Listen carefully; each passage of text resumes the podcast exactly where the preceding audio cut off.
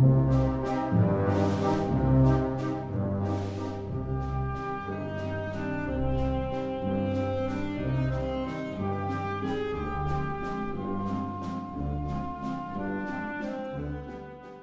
آرام ماه نمایان.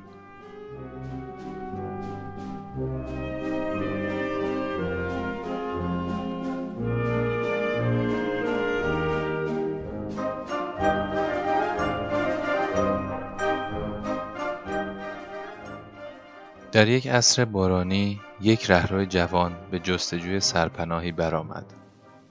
زن گفت خوش آمدی. اما خانه حقیر من کهنه و آب گرفته است. اینجا در خانه با من بمان.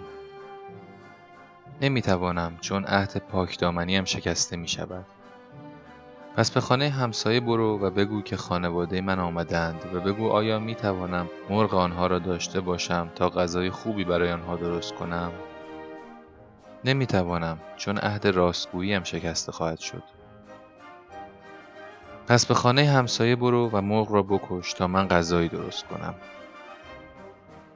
نمی‌توانم چون عهد آزار نرساندنم خواهد شکست. پس به همسایگی من برو و مرغ را بیاور تا من آن را بکشم و بپزم.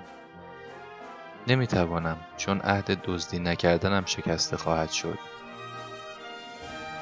پس بیا تا یک لیوان شراب با هم بنوشیم قبل از اینکه استراحت کنی.